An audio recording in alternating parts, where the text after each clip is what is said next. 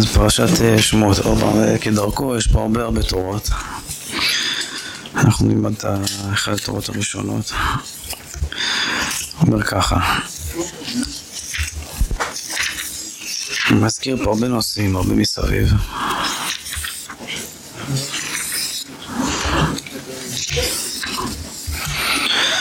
אומר ככה, הוא יבואר ואלה שמות בני ישראל. הוא כבר דרש, זו הדרשה השנייה על הפרשה, זה היה כבר דרשה על אלה שמות בני ישראל. עכשיו הוא אומר על גבי זה עוד משהו, זה בהמשך למה שהוא אמר בדרשה הראשונה. בדרשה הראשונה הוא רק מקשה שבנתינת השמות, אז רואים שהאימהות נותנות שם לכל שבט, אז זה הכל נסיבתי, והכל דברים פשוטים. היום יש אופנות כאלה שנותנים שמות לאנשים, מחפשים איזה משהו ייחודי עמוק. אבל האימהות, השבטים הקדושים, כלומר אבות האומה, אז השמות שלהם זה כאילו לכאורה היה משהו הכי נסיבתי. עכשיו קרה איזה משהו, אז נתתי לו שם, קרה עוד משהו, נתתי לו שם, כאילו. אז הוא הקשה, זה בתורה הראשונה, שלכאורה זה כאילו לא מספיק מרשים. ככה לקרוא לשבטים על שם איזה מאורע נסיבתי. אנחנו באחד הזה, השני, זה. וזה עד לפה.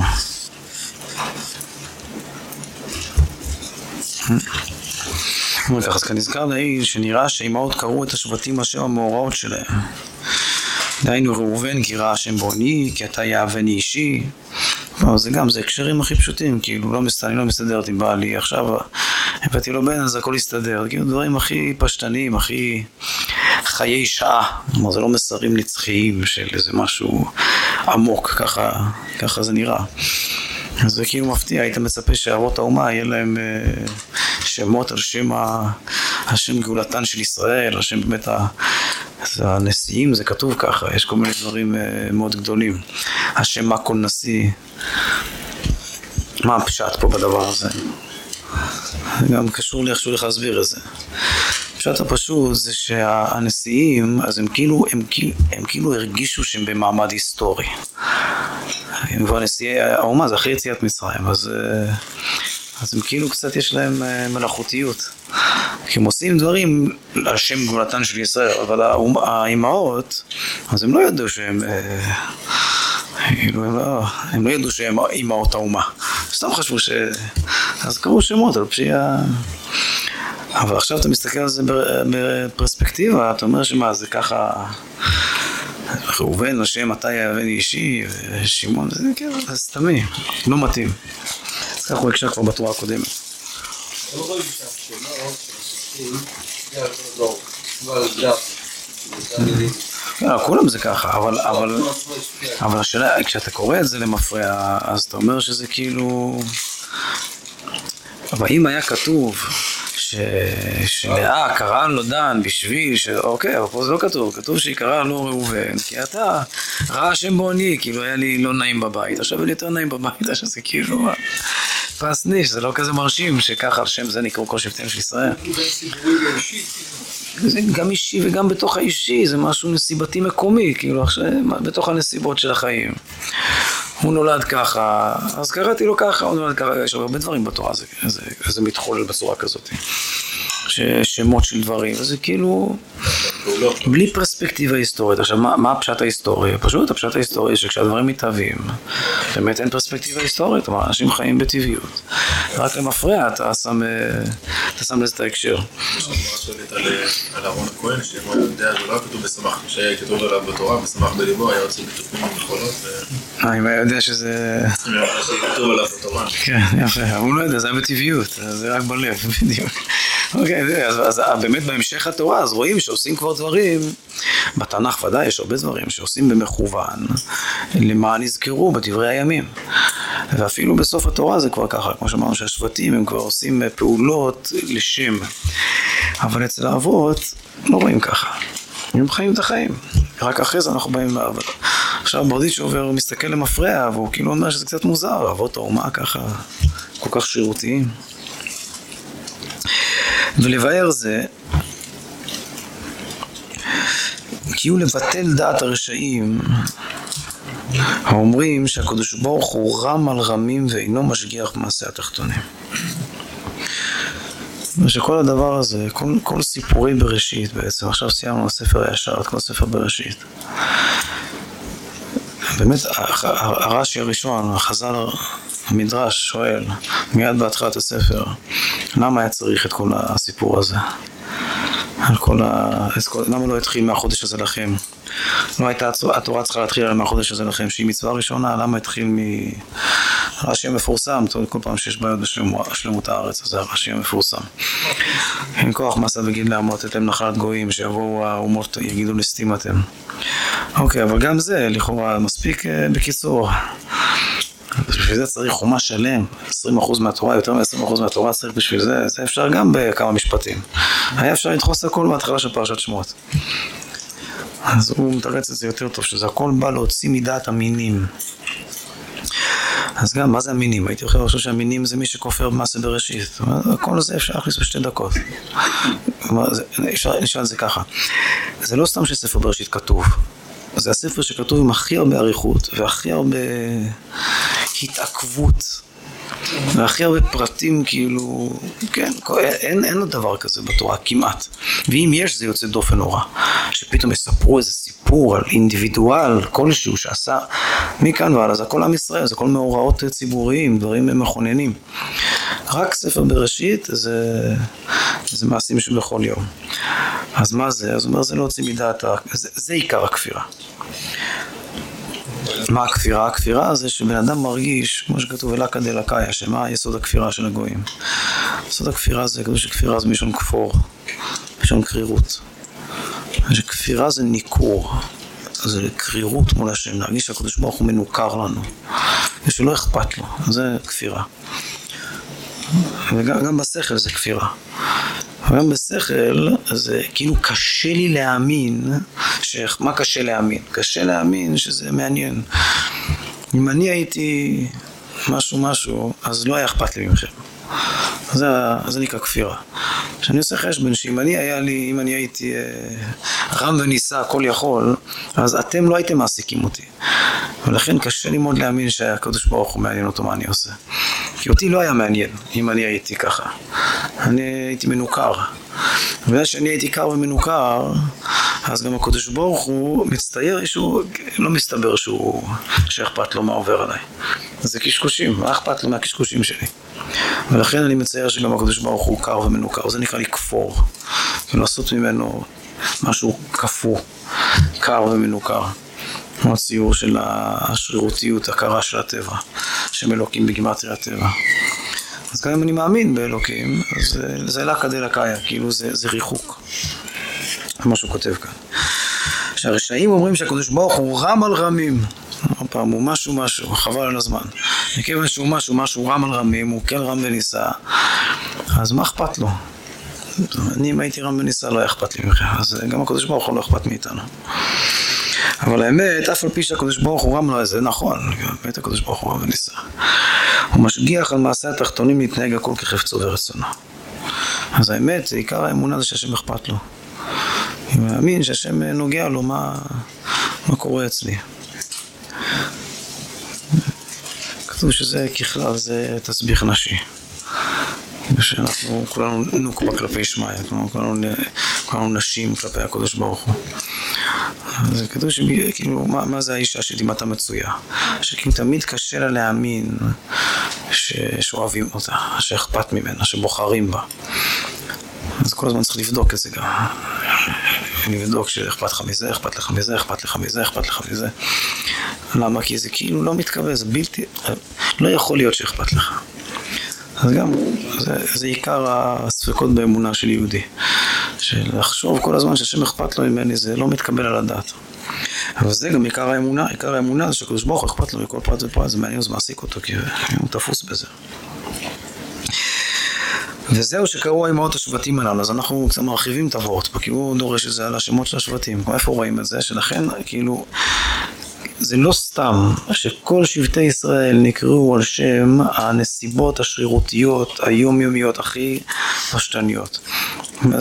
אז כאילו זה עיקר האמונה, עיקר האמונה זה להרגיש שכל נקודה הכי קטנה זה נוגע לקדוש ברוך הוא, הוא מעורב בבריאותיו, מעורב עם הבריאות. אז מעסיק אותו מה שקורה, הנייס, מה שעובר עליי. אז אם עכשיו אני לא הרגשתי טוב בבית, אני יודע שבעלי אוהב את אחותי יותר ממה שהוא אוהב אותי, אז השם הקים עם בשביל שיהיה לי נעים בבית, כאילו. ראה השם בעוני, החטאיה ואני, מה מעניין אותי? מה מעניין אותי? שאני מאמין שמעסיק את הקדוש ברוך הוא הקטנות הזאת. ועל שם זה כל שבטי ישראל, רק שם הקטנות. זה ההפך מהחור. השגיחה של הקדוש ברוך הוא נמצא פרטית. זו שאלה, קודם כל זה לא ברור שהיה כזה בחלוקת ברשעים על מה שאנחנו מדברים עכשיו. מה שהרמב"ם כותב שההשגחה היא על המין, לא באדם. אני לא כותב את זה באדם, כותב את זה במין הגויים, כן, אבל לא על האדם. מהרמב"ם, מהמויר עולה באמת שיש, שבחי יש השגחה רק על המין, רק באדם יש השגחה על הפרט, וגם בזה שאלה כמה הוא מקיים תורה ומצוות. אבל גם שם, כי מה הכוונה? זה גם מה הפשט של הרמב"ם? הפשט שכאילו שכמה שאתה מרוכז במה שמעסיק את השם, ככה אתה נמצא במקום שהשם יותר עסוק בו, זה נקרא השגחה. ואם אתה... כן, לכן החי, כי מה שפחות קרוב ל... הרמב"ם אומר שהצדיק מי שלא צריך שמוזר אותו למקום. כן, ככה הוא כותב, שאם אתה נתון מאיפה שהשם נתון, אז יש עליך השגחה, כי השם עסוק בדבר הזה, הוא מרוכז בזה. מה יש לו שהוא לא השם? אז לכן אני אומר שגם ברמב"ם, אם אתה מעמיק בזה, אנחנו לא מסכימים מה שהרמב"ם אומר, גם אני יכול להסכים, גם הגבוה שאתה יכול להסכים מה שהרמב"ם אומר, השאלה איך אתה מבין בדיוק מה זה לא.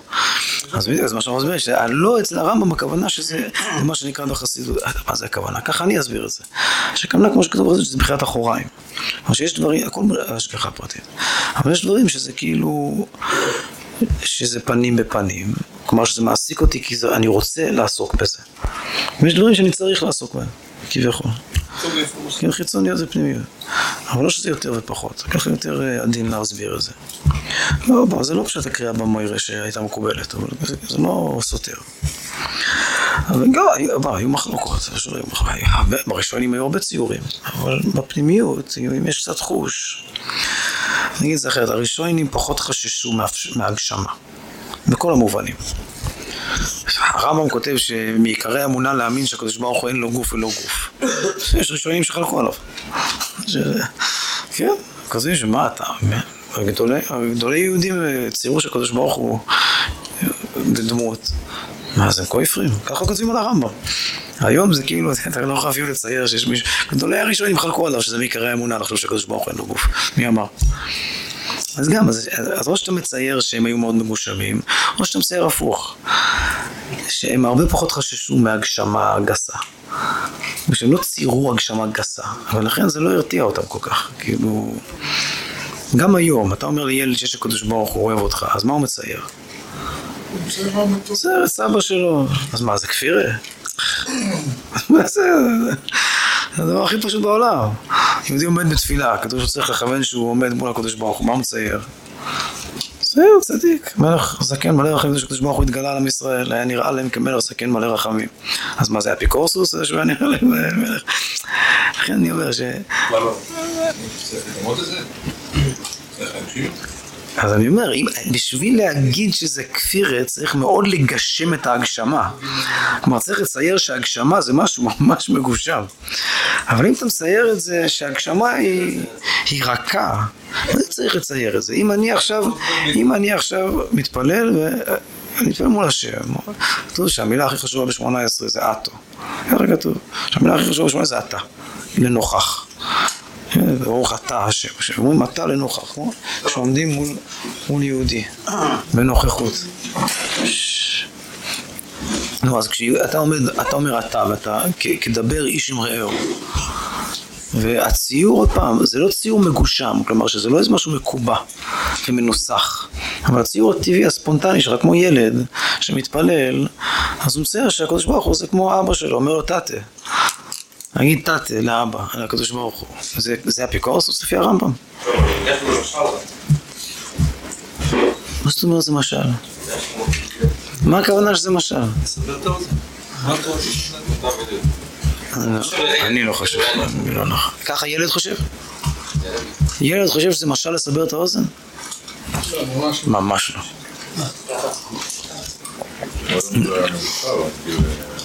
לא, אני גם לא מבין מה זה אומר שזה משל. מה זה אומר שזה משל? זה לא נקרא משל. זה לא נקרא משל. כשאתה אומר שהדור הזה, זה אבא של הדור הזה, זה נקרא משל.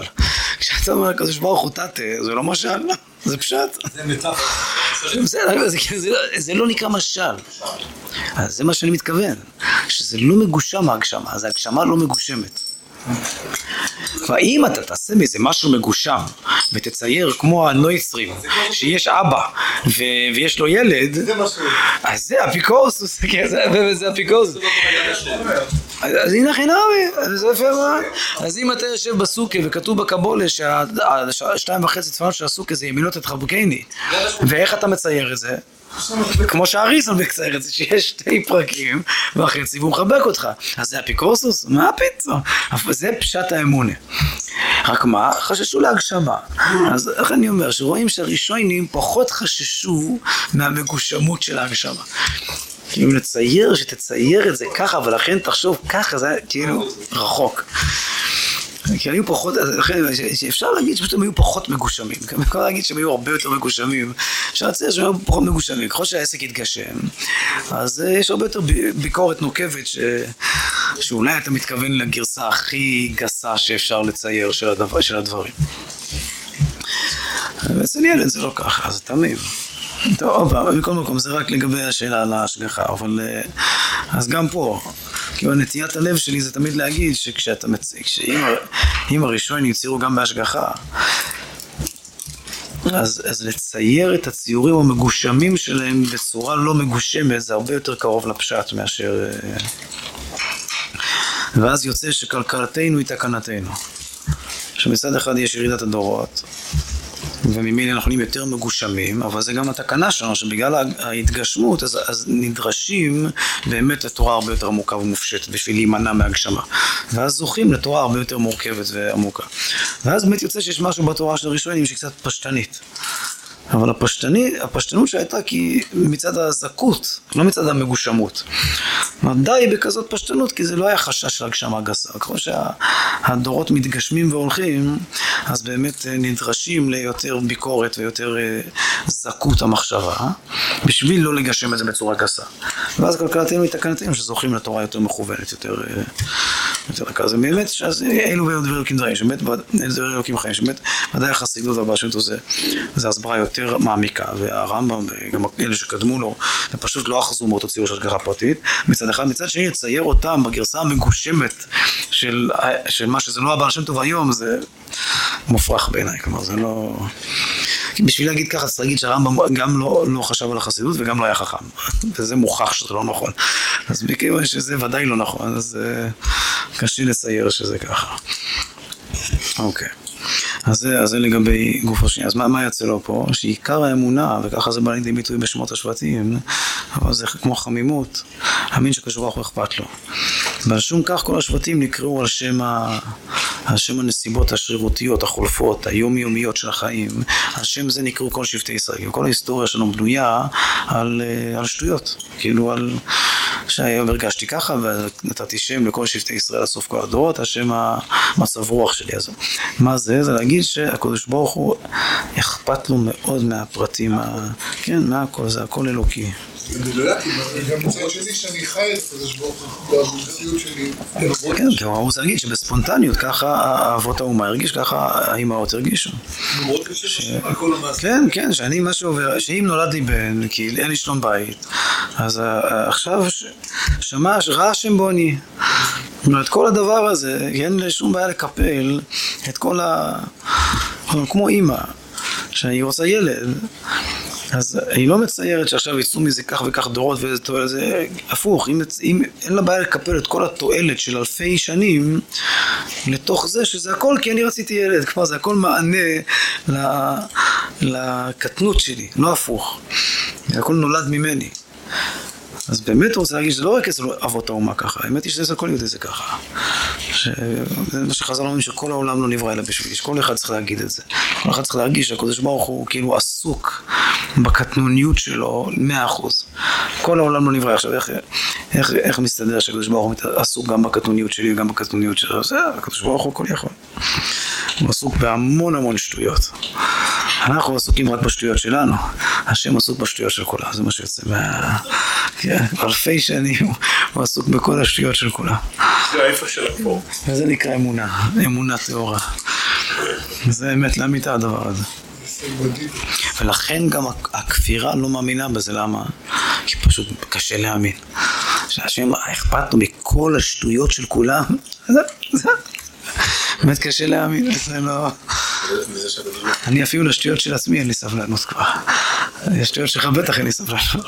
אם הייתי רם וניסה, אז אם לא הייתי משתגע אף אחד. בואו, תעשי עם השטויות של כולם. השטויות שלך הוא מתייחס לשטויות שלנו, זה השטויות שלנו קובלות משמעות? כן, מה זה מתייחס? אכפת לו, משהו ככה זה ברצינות, הוא יכול לעצב אומה שלמה כמענה לנחמות, ביקשת בכית, השינות, בסדר. צריך לקחת את זה ברצינות. צריך לקחת מאוד ברצינות, כן. אז אתה צריך לתת שמות נסיבתיים. זה רוח הקודש, כתוב שהשם זה ברוח הקודש, מה כמובן רוח הקודש? זה לא חשבון יותר מדי. אומרים שהאהבות היו ספונטניים, כן, היו טבעיים, זה הפשט הכי פשוט. כמו חיו בארץ ישראל, פה זה טבע יהודי. והתורה, ככל שהיא נהייתה יותר, כי יצאה לגלות, אז היא גם נהייתה יותר מלאכותית ומתוכננת. בדור שלנו במיוחד, עם החזרה ארצה, אז יש חזרה לאדמה. האדמה זה כוח המדמה, האסוציאטיבית, הספונטנית של רוח הנבואה, כמו שהרב הנזיר מדבר, זה מיסודות החסידות. כן, רב אייזיק, היידיש נטור, הטבע היהודי. אז אצל האבות זה הכי הכי ניכר, רק שזה יחסית עולם התור, כלומר זה בלי תורה ומצוות. היום זה צריך לראות את תור בתוך כלים לתיקון, כלומר להחדיר את זה בתוך התורה ומצוות.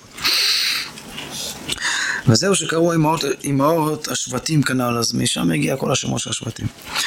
להורות שהקדוש ברוך הוא המשגיח על כל הנעשה בעולם התחתון. ואין דבר הנעשה בעולם התחתון בלי רצונו יתברך. כלומר שזה הכל נוגע, הכל אכפת לו, מכל פרט. ולזה נקראו השבטים מטות. לשון מטהו מחלון, כתוב במשנה, כאילו להטות מצד לצד, להורות שאף על פי שהקדוש ברוך הוא רם על רמים משגיח כביכול למטה על כל נעשה, משגיח כביכול למטה על כל הנעשה למטה והכל נעשה כרצונו, וזהו מטות לשון הטיה מלמעלה למטה. כלומר שבאמת כאילו היחס של הקדוש ברוך הוא, מה זה המילה הכי קרובה לזה? להטיה, מה זה י' שבט? מה המאמר הכי חשוב של שטוס, שטוס. איפה כתוב? שאישה כי תשתה אשתו, איש כי תשתה אשתו. או שלשטות זה לסטות, להטות מן הדרך. וגם חוטא גם כן חסר ראש שטות. כן, נכון, מה הכוונה? מה זה להיות שויטה? שהוא סוטה מהדרך. אז מלכן כל השבטים נקראו מטות. מה הכוונה? שזה הכל שטויות. כאילו שהקדוש ברוך הוא, מה שהוא יורד, באמת זה שהשם מייקר את העולם, את העולם הזה בכלל, את המציאות שלנו, וגם את הקטנוניות שלה, כאילו את הפרטיות של המציאות שלנו, זה באמת כאילו הטיה מ... זה הטיה כלפי מטה, כן, שהוא נוטה, הוא כאילו, כן, אז מה זה? זה הוא סוטה, הוא כאילו, זה שטות, שטות לקדושה. כמו שהרב רץ דורש שם, שמזה מורכב המשכן, מעצי שיטים עומדים. כשלוקחים את השטויות של העולם הזה, והקדוש ברוך הוא מייקר אותם ועושה מהם עניין ושוכן בתוכם. כי הוא מכניס את עצמו לעניין לגמרי. מה עובר עליך ומה קורה איתך ואיך אתה מרגיש ומה אתה חושב. כל הקדוש ברוך הוא שוכן בתוך הדבר הזה. הוא לוקח את זה לגמרי, מרוכז בזה. כמו ילד שבא לאבא שלו בגן והוא אמר לי ככה, ואבא מקשיב לו ממש. כן, ואז מה... הוא מכניס את הזריקה ושכנתי בתוכם, בתוך העצי שיטים עומדים. אז צריך לקחת את כל השטויות שלנו להשם, אז השם שוכן בתוכם, וזה נקרא מטות, כלומר שכל השבטים, הם באמת, כאילו כל אחד זה שטות אחרת, שהשם שוכן לו.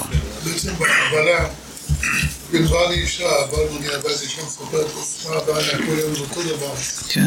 אנחנו הולכים לרב שלנו, כל אחד לרב שלנו, מדברים את הספור, כל מה שלנו. כן, הוא שואל, כן, בדיוק, כל זה שיקוף. זה הדרכת חתנים שאני, אולי הדבר היחיד שאני זוכר, מהתקופה הראשונה שהתחתנתי, היה כזה שיגור שהייתי הולך, שהרב לנדו, עם הרב של בני ברק. יהודי מאוד יקר, הייתי מאוד קרוב אליו שגרתי בצפת, לאורך השנים, היום אני מתבייש להתקשר אליו בשביל סתם קיבלת החסות מורה, למרות שכשמתקשרים הוא עונה מיד. אבל הפוך, אם אולי היה עונה לפעמים, אז הייתי מרגיש יותר חופשי להתקשר, ואז שברגע שמתקשרים הוא מיד עונה, אז לא נעים לי להתקשר, אתה לא יכול לדעת מה אתה מפריע לו. אז אני זוכר אותו, היה לו סיפור כזה, שבטח סיפר את זה לכל חבורת אברכים, זה שאתה חוזר הביתה, ואשתך אומרת לך שהמכונת כביסה לא סוחטת. אתה, מה אתה אומר? שנזמין טכנאי. אני זוכר את זה ככה. אז היה טיפש. היא רוצה לספר לך שהיא בחודש שהיא סוחטת בקדים, עולה לגג, תולה כביסה, יורדת, כל מה שעבר עליה כשאתה היית בכוילל ואכלת מורקס. כל היום חזרת הביתה, והיא כל היום פה סוחטת בחודש שהיא. היא אומרת לך את זה בשתי מילים, מה אתה אומר? נזמין טכנאי. טכנאי. זה סיפור שאני זוכר ככה חקוק אצלי. אבל זה דבר ש... תשמעו אותה, כי מה זה כפיר? כפיר זה המחשבה שאם אני הייתי רם וניסה והיו כל היום בוחרים לי שאני צריך פרנוס, אז מה הייתי עושה? מזמין טכנאי, מה הבעיה? דרך הפרנוס. אבל לחשוב שהקדוש ברוך הוא מתעסק עם זה, אם שהוא קשוב לזה, שהוא שוכן בתור, אני מכניס את עצמו לעניין, זה לא קשה להאמין. זה כפיר. אז כל השבטים נקראו על שם השטות הזאת. כלומר, מה שהשם מייקר את השטויות שלנו, את המציאות שלנו, שזה הכל שטות. וזה באמת, זה הטיה.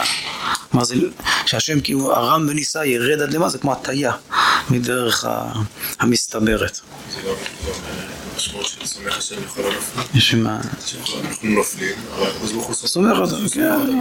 נותן לנו... סומך את הנפילה הזאת, את המטה הזאת. כן, כן, כן. והשם זה כל השבטים, הכל פעם שחושבים על ה... כאילו שהסיפור לא מספיק מרשים, אז עד רבה. זה הנה חינמיה, על שום כך נקראו כל שבטי ישראל. עכשיו, על פי זה הוא מסביר גם מושג מאוד עמוק בקבלה. כך נקראו השבטים מבית גבולי אלכסון. גבולי אלכסון זה מושג שמוזכר בספר יצירה במקור. כלומר, בקבלה זה ההתקללויות בין הווק. יש פרצוף זה רמפין, השש מידות העליונות, שזה חסד עד יסוד, חסד כבר תפארת חוד יסוד, שזה יוצר וו קצוות, לא שש קצוות כמו ימינה, שמאלה, קדימה, אחורה, מעלה, מטה, קובייה. לקובייה יש 12 ממשקים, כלומר יש 12 נקודות ממשק, 12 קווים שמרכיבים את השש צלעות של הקובייה, כן? תספרו, זה 12. בשתי ריבועים זה 4, ועוד החיבורים, עוד 4. זה 12, זה נקרא בית גבולי אלכסון. גבולי אלכסון זה כמו היחסים בין הפינות, אז גם הפינות האלה מכוונים לספירות. יש הרבה, כל התרכובת של תריסר אצלנו יוצאים מהדבר הזה.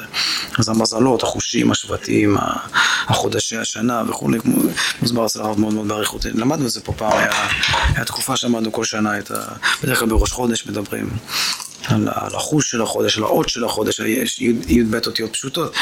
נושא מאוד מאוד רחב, מתחיל בספר יצירה, שם הוא גם מקביל את זה גם לשבטים, גם לאותיות הפשוטות. זה נקרא י"ב גבולי אלכסון. עכשיו הוא קורא, למה הגבולים האלה נקראים אלכסונים? כי זה מה שהוא רוצה להסביר, למה זה נקרא אלכסון? כלומר שההתייחסויות, מה העיקר פה? י"ב גבולי אלכסון זה יחסים. כלומר יש מדרגות, יש בחינות, ובין הבחינות יש התייחסויות. זה נקרא התקללות, כלומר שיש יחס בין שתי הבחינות. התייחסות זה כמו בספרת עומר שיש חסד של החסד? זה לא בדיוק אותה התקללות, אבל גם זה סוג של התקללות. פה זה יחס בין פרצופים, זה כאילו בתוך כל פרצוף יש התקללות בתוך הפרצוף, ובאמת זה לא שונה מהותית. כאילו אני ישר עולה לאלכסונים של העילה. של מה? של העילה. מה זאת אומרת? יש לך 3 קווים, יש לך... בוא נגיד ש... לא גירה, הציור הרגיל של עצר הספירות, שמותחים ביניהם קווים. זה לא השני מסער. אני לא יודע איך מציירים את זה. זה כולה, הסוג של הקו, כאילו, בוא נגיד, כאילו חכה. אז לא, יש לך נגיד קו מחסד לגבורה, מחסד לתפארת, מגבורה לתפארת. ולתפארת, כאילו... מחסד לגבורה ומחסד לתפארת. ומגבורה לתפארת. אז תפארת קשור לשתיים. השלישייה הזאת, דווקא. זה כבר שלוש קווים. לא, יש שלוש קווים בין כל אחד. יש התאמה פה לספירות של אבק, כי הדפנות, מה זה המושג ואק? ואק זה מה שנקרא היום שלוש מימדים. רק שהביטוי לזה בקדמונים זה קצוות, כן? היום יש לך אורך, אז אורך זה קדימה ואחורה. מה זה קצה פנים וקצה אחורה. נקרא שתי קצוות, אז כל מימד זה שתי קצוות.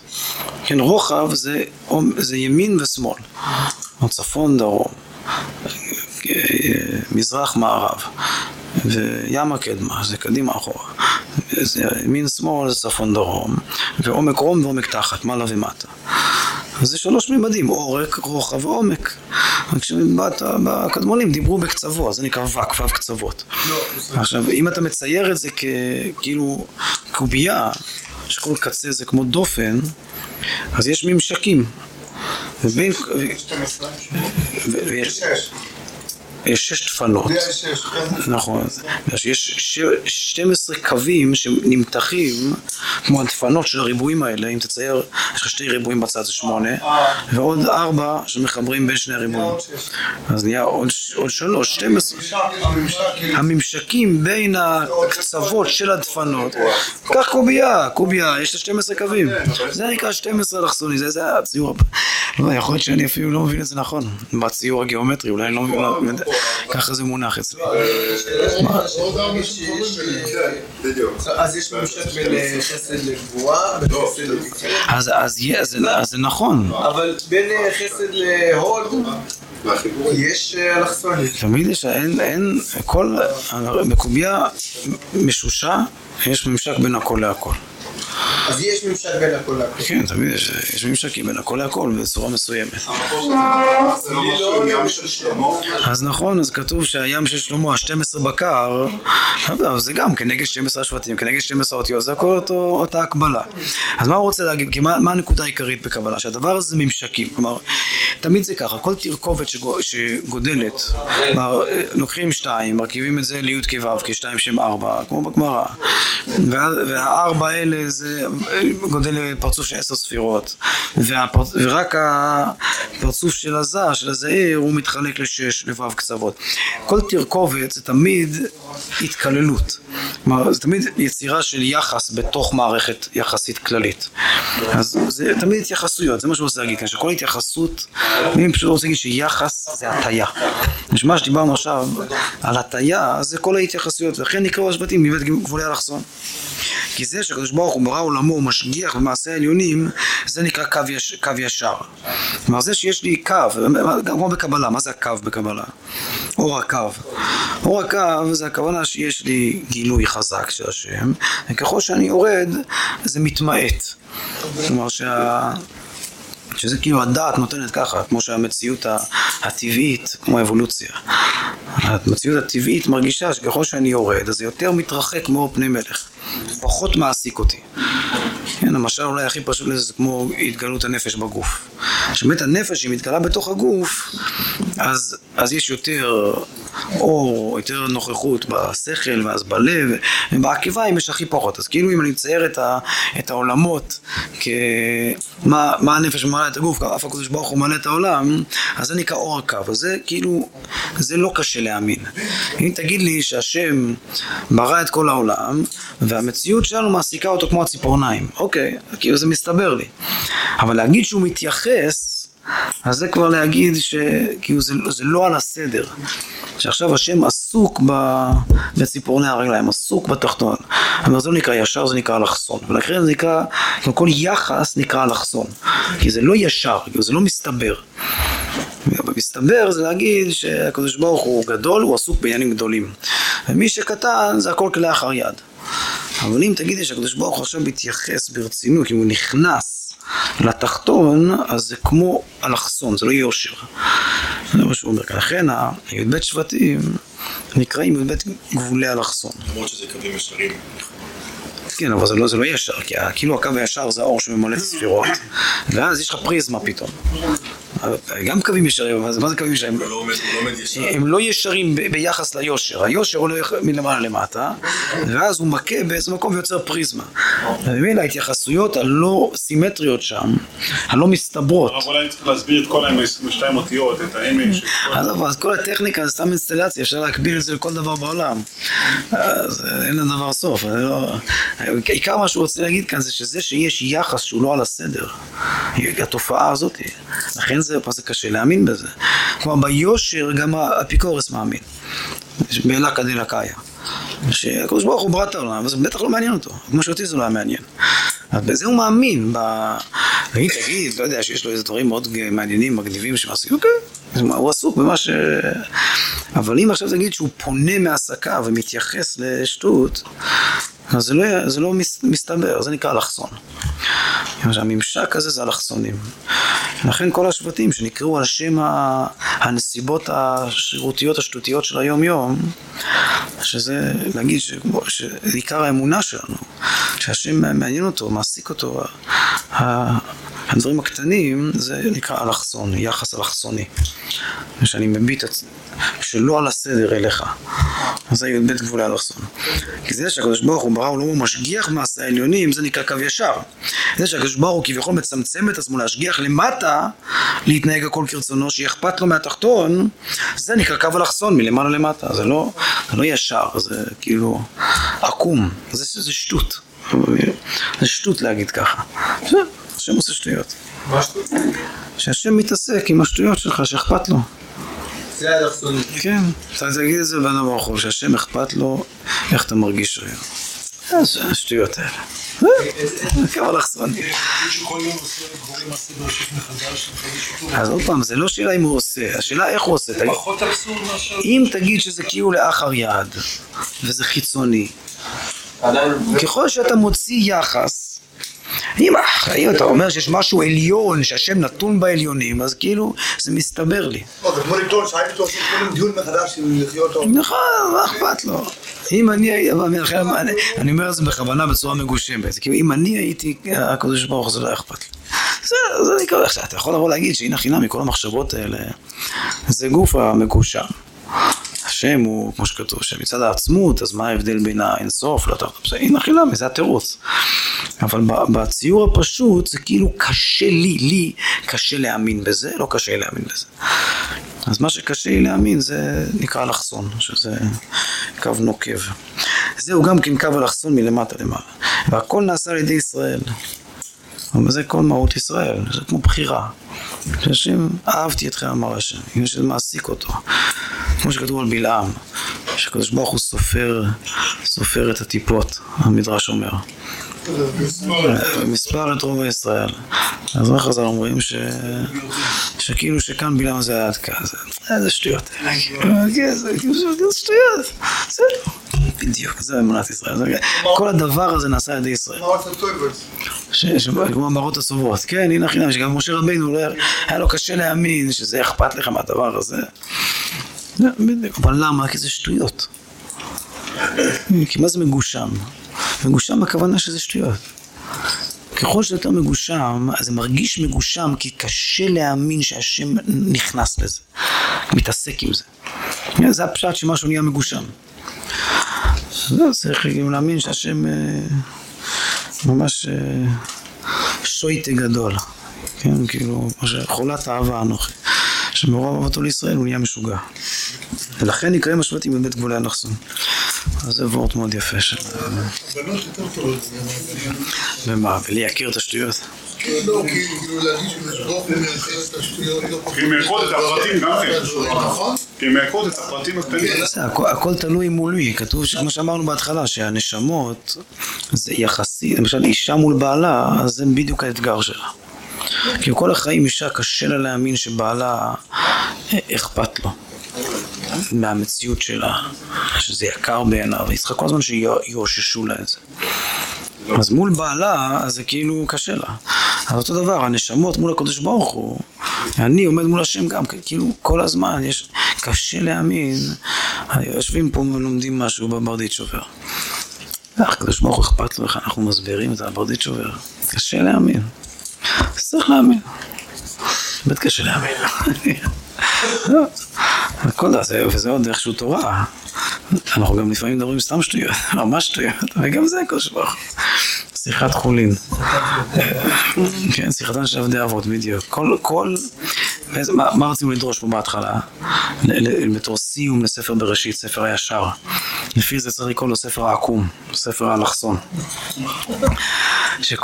שכל ספר בראשית זה הכל בגדר, זה כתוב הדבר הזה.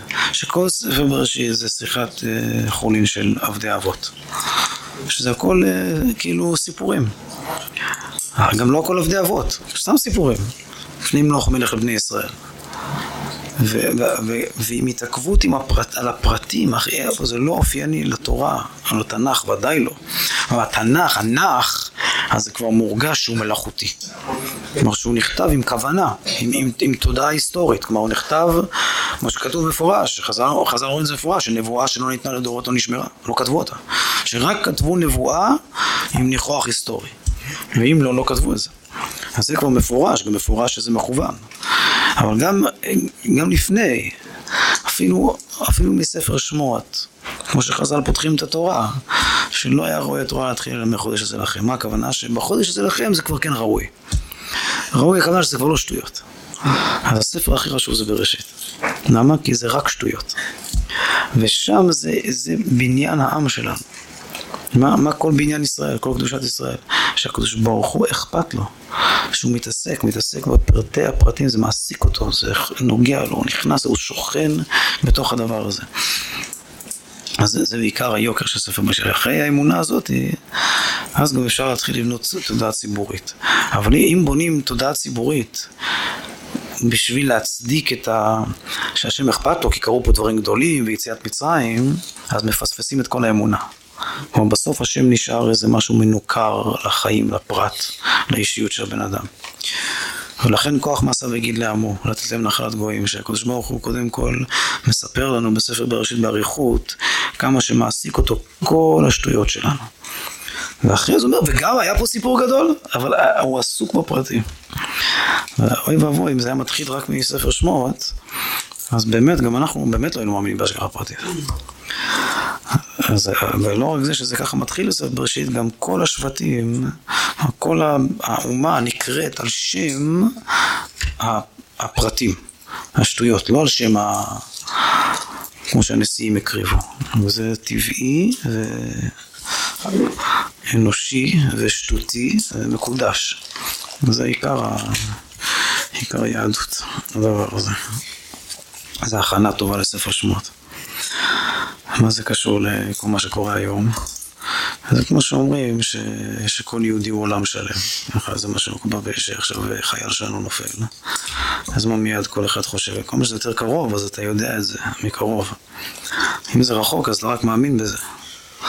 שזה כל אחד זה עולם שלם. וכן, נכון, כל עולם שלם זה כאילו נבלע בכלל.